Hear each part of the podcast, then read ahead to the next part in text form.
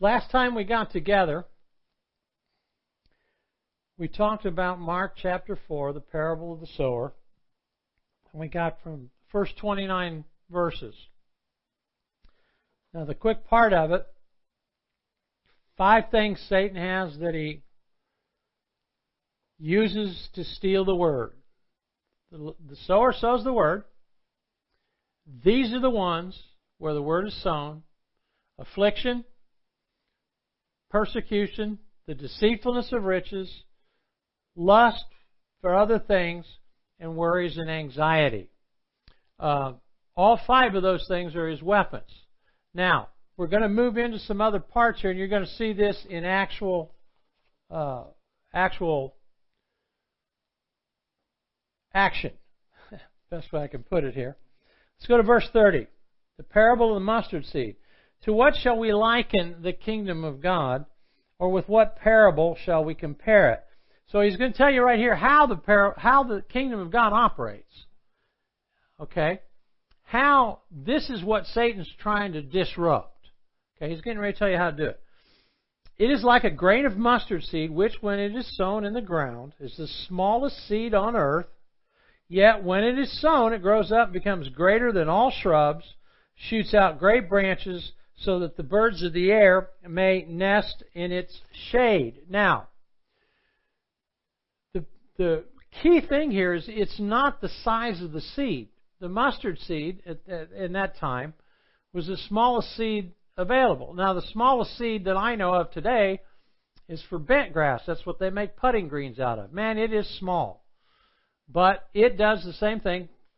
Fescue, which is a grass grown a lot in Athens, Georgia, where I live, is a huge seed, but they do the same thing. You plant it, it grows. You water it. So it's not the size of the seed, it's the process that follows up with the seed that makes the difference. You got to have water, you got to have nutrients, and you've got to have sunlight, and you've got to have the proper medium for it to grow in. Well, the medium is your heart. The, the proper seed is the Word of God. To water it and give it sunlight, you need to spend time in the Word, prayer, and talk to the Lord about it. And He gives us tools to resist the enemy, but we don't use those very well sometimes. But He does give them to us. We'll talk about them uh, at a later time. Now,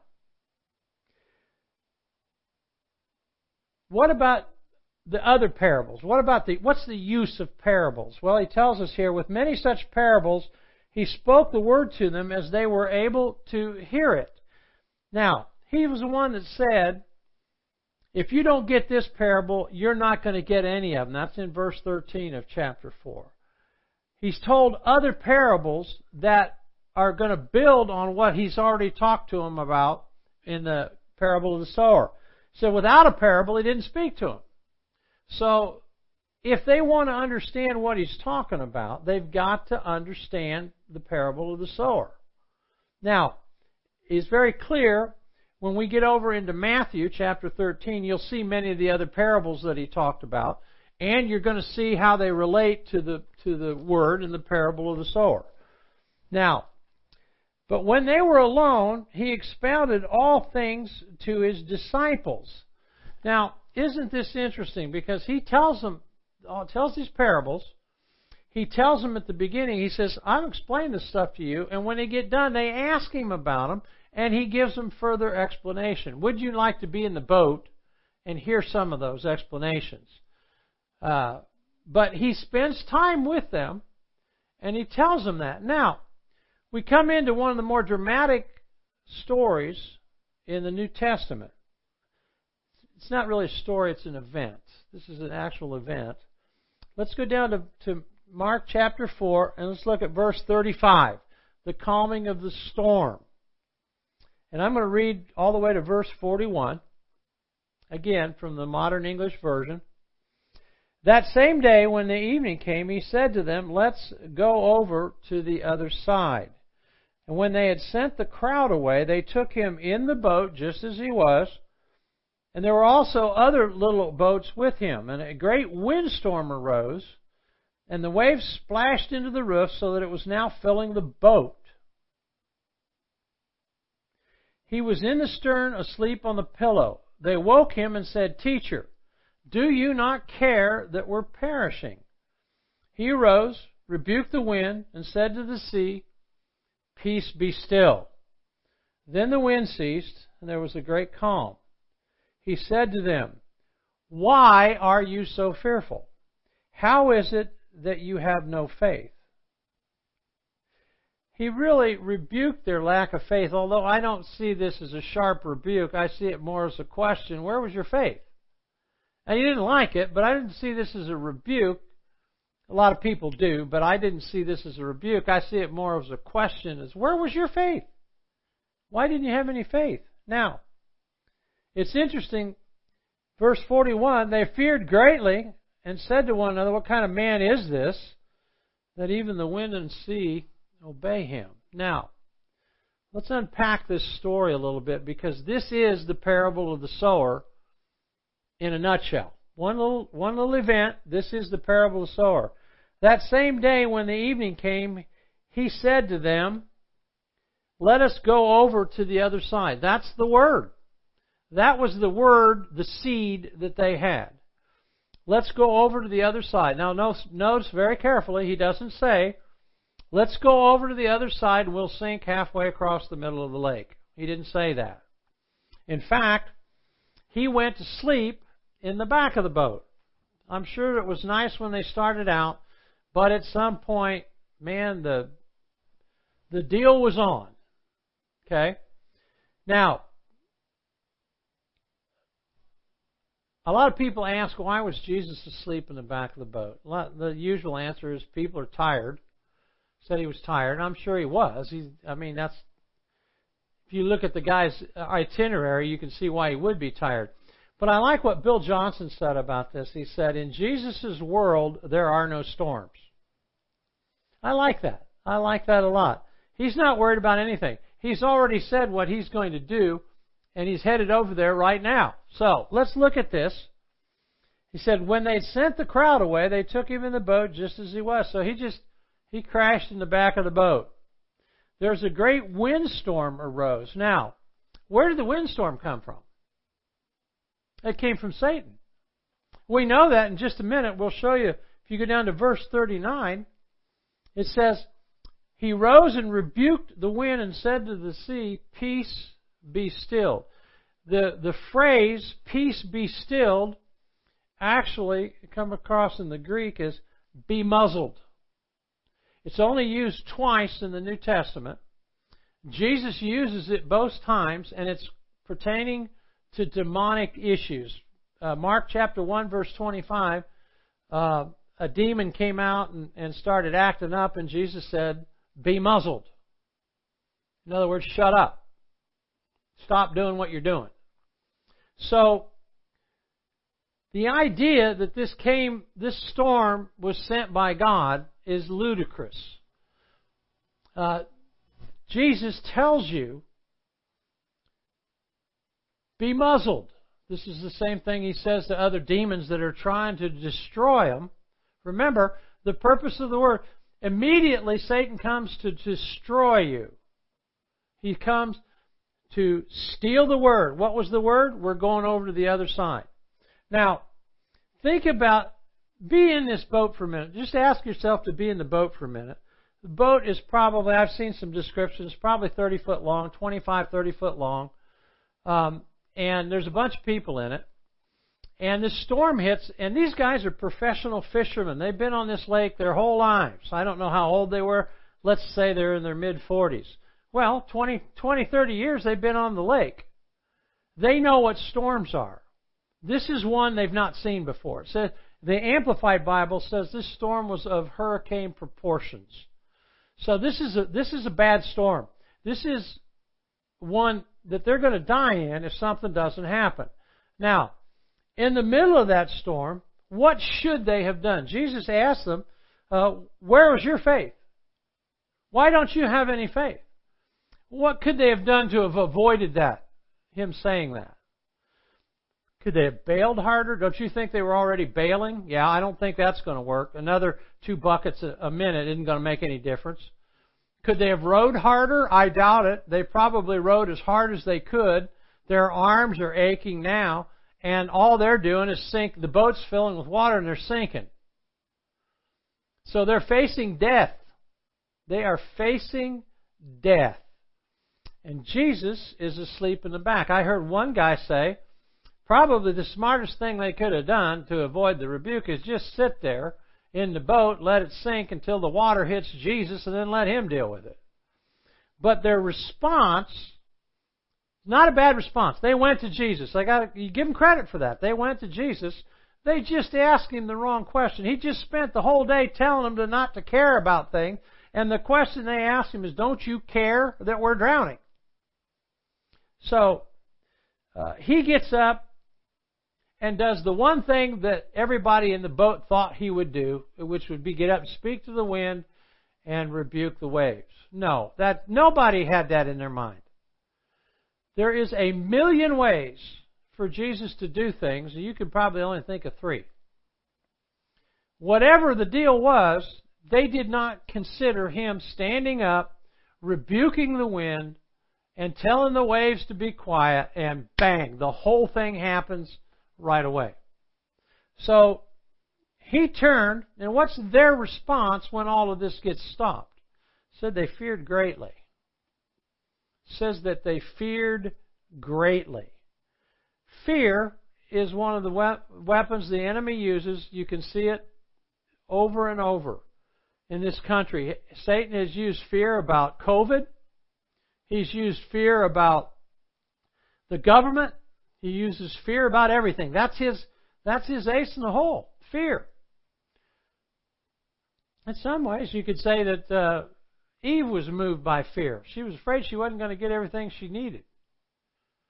So, think about this for a minute. Just think about, put yourself in that storm and see what it is that Jesus did and ask yourself how would you have responded in that? And what storms are you in today that are like this? Is it covid? Uh, we've had friends i got sick very sick with covid. I have our our our best prayer counselor. She's been knocked on her backside because of covid. Um, she's got all kinds of problems. Uh, covid is definitely it's an issue there's no doubt about it and fear of COVID is one of Satan's great weapons that he's working on today. Now, chapter 4, the whole story in chapter 4 is about Jesus telling you how Satan operates. Please don't forget that. God sows the word, Satan comes to steal it. It's not God trying to teach you anything, it's Satan trying to steal the word. Okay? Now, Let's roll over to chapter 5 and see where was Jesus headed? Where was he headed? Well, chapter 5, let's look here at the well, there's there's 20 verses that cover this, but let's go down and let's look at the first group of of, of uh, scriptures in chapter 5. They went to the other side of the sea of the region of the Gadarenes, which is where Satan was trying to keep them away from here. He was throwing everything he had. He, he threw a Hail Mary, you might say, in football lingo, to stop them from getting here, but they couldn't do it. Satan, with a hurricane, could not stop Jesus from getting there. So they land, and what happens? They went to the other side of the sea of the region of Gadarenes, and when he had come out of the boat, immediately a man with an unclean spirit came out of the tombs and met him. He lived among the tombs, and no one could constrain him, not even with chains, because he had often been bound with shackles and chains. But he had pulled the chains apart and broken the shackles to pieces, and no one could subdue him. Always, night and day, he was in the mountains and in the tombs, crying out and cutting himself with stones. Uh, this guy is out of control he's he's he's um, he's break he's he's got superhuman strength. He's breaking chain. They can't get him under control. Okay? But when Jesus saw him, verse 6, afar off, but when he saw Jesus afar off, he ran up and kneeled before him and cried out with a loud voice, What do you have to do with me, Jesus, Son of the Most High? I adjure you, by God, do not torment me. First of all, the arrogance of a demon to do to say that after what he's been doing, what they've been doing to this guy for for however long it's been, just aggravates me. It just it just aggravates me that they do that. But anyway, but Jesus said to him, Come out of the man, you unclean spirit. Then he asked him, What is your name? Now, this is an important part. He answered, My name is Legion, for we are many. And he begged him repeatedly not to send him out of the country. Now, it's interesting. This is a territorial, seems like a territorial type demon. John Paul Jackson talks about territorial demons. And when you look at it, uh, you know, we have principalities and powers in the air. They were trying to stop Jesus with the storm.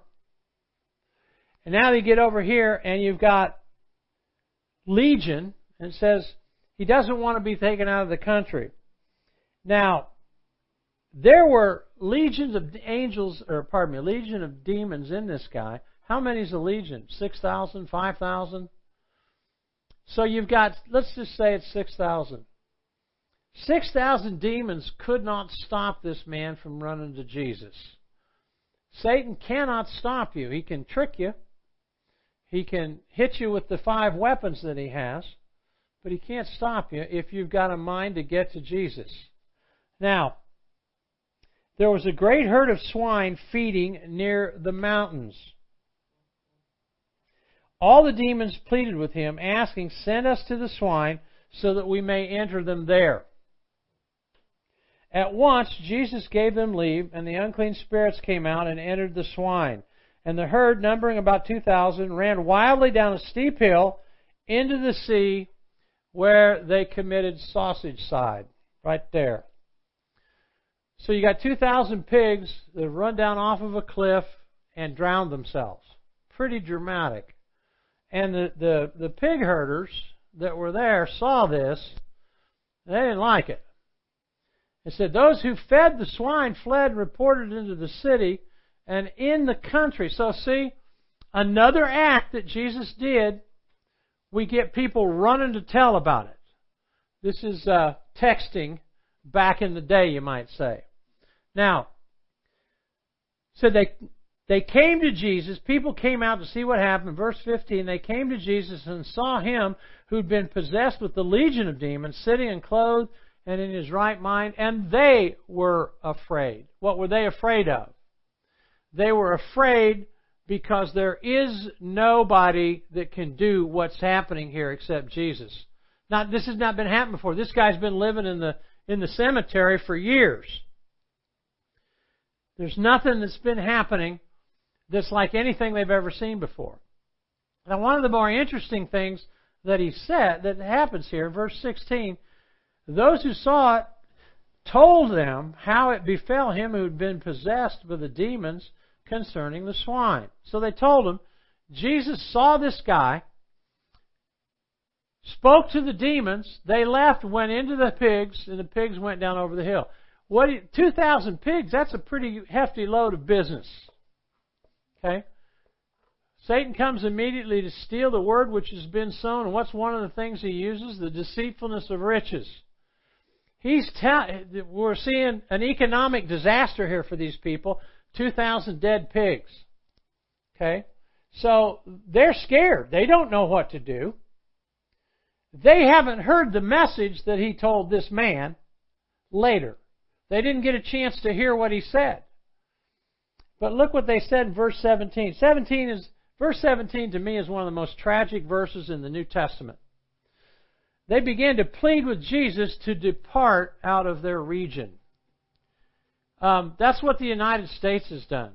We didn't plead with Jesus to get out of the United States. They just kicked him out. They've kicked him out of everything. The government, uh, abortion, everything. They just told the, the United States, the government, those in power have basically told the Lord, and the church has gone along with it, we don't need you. We'll figure this out on our own. That's what's going on. Now, what happens when they tell him that? When he entered the boat, who had been possessed with the demons prayed that he might not be. What happens here is Jesus responded to their request. He left. He didn't argue with them. He didn't tell them anything else. They asked him to leave, and he did. We'll see this again and again and again. Jesus responds to what it is that people tell him and ask him to do.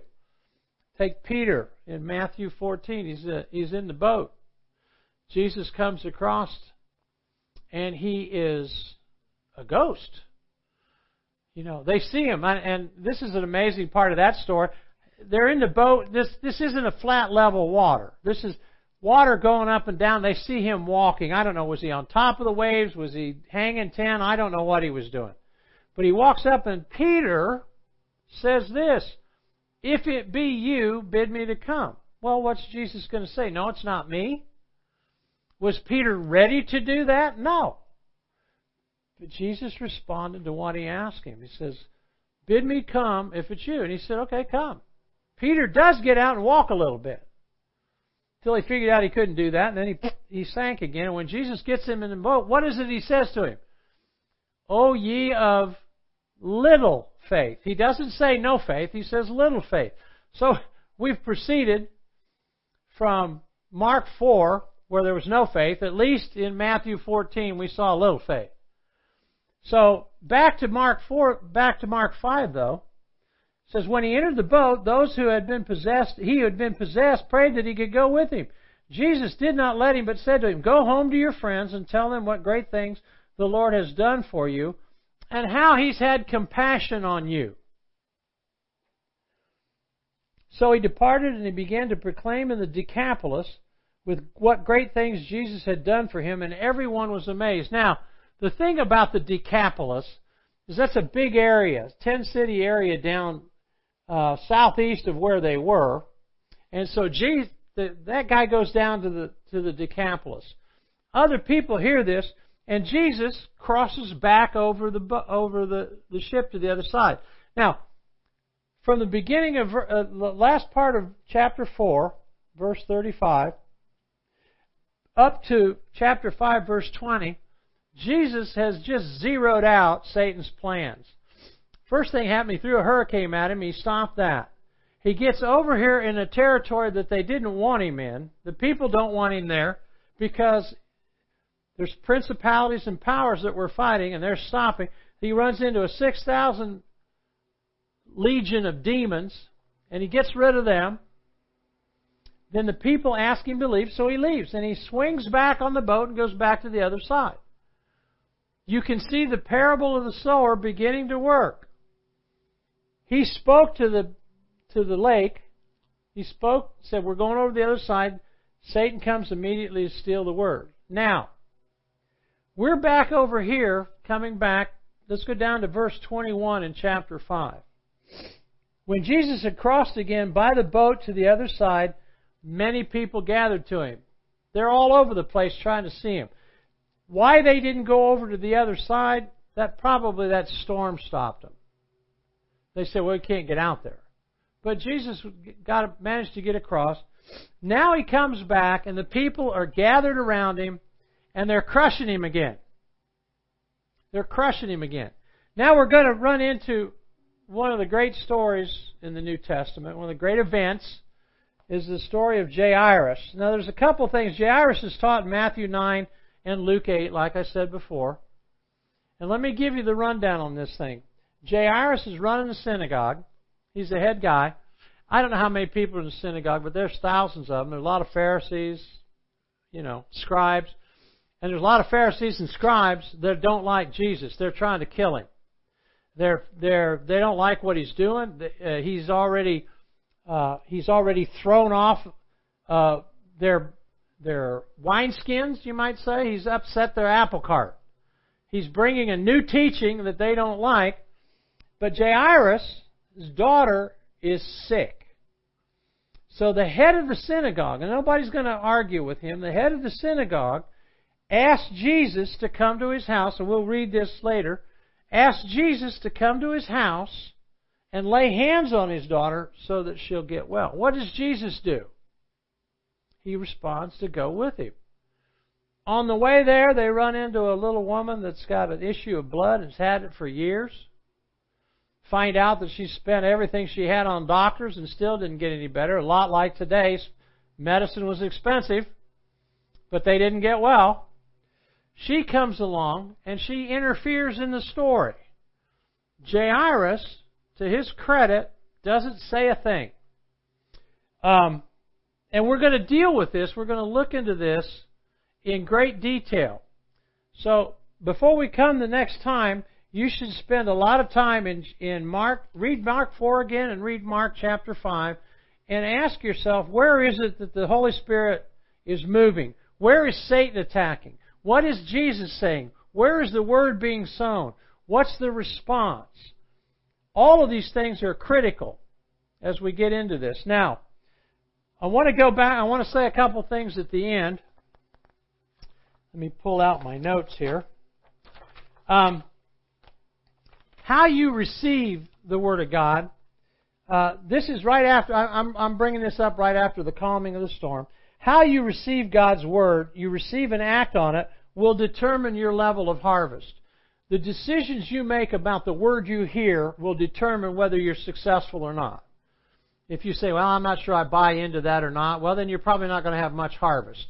But if you jump into it with both feet, there could be a good, a big harvest coming. Could be some storms coming, but there could be a big harvest coming. Your results will be measured by the attention you give to what you hear. So if you hear a word from the Lord and you give attention to it and you decide that's what we're going to do, like if you're in the boat and he says, let's go to the other side, okay, great. When the storm comes, you'll probably get nervous. It won't be easy. But you can remember, well, he said we're going to the other side. He didn't say we're going to sink. So let's go to the other side. Now, in Romans 10:17 says faith comes by hearing and hearing by the word of God. Jesus is telling everybody take care what you listen to. You can't listen to the garbage on the news. You can't listen to all the the uh, bad news that's out there. Well, so and so here. We got this, we got that. We got this, we got that. The economy's going down. The COVID's killing everybody. All of this stuff.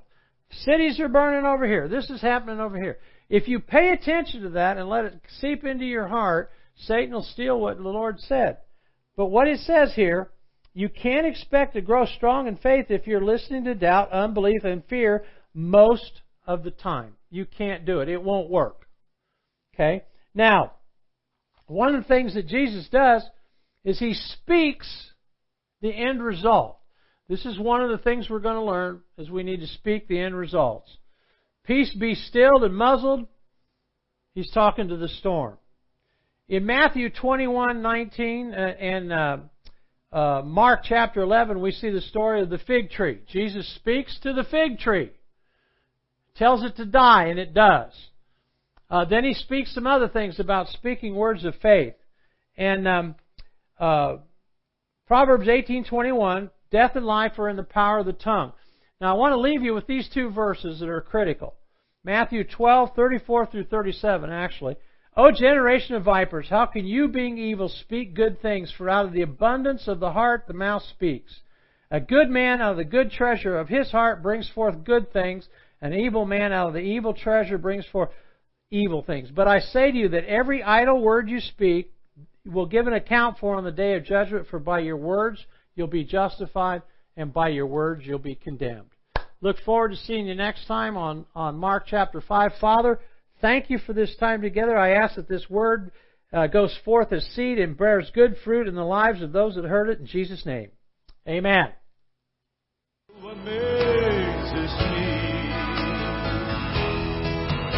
as I watch the world around.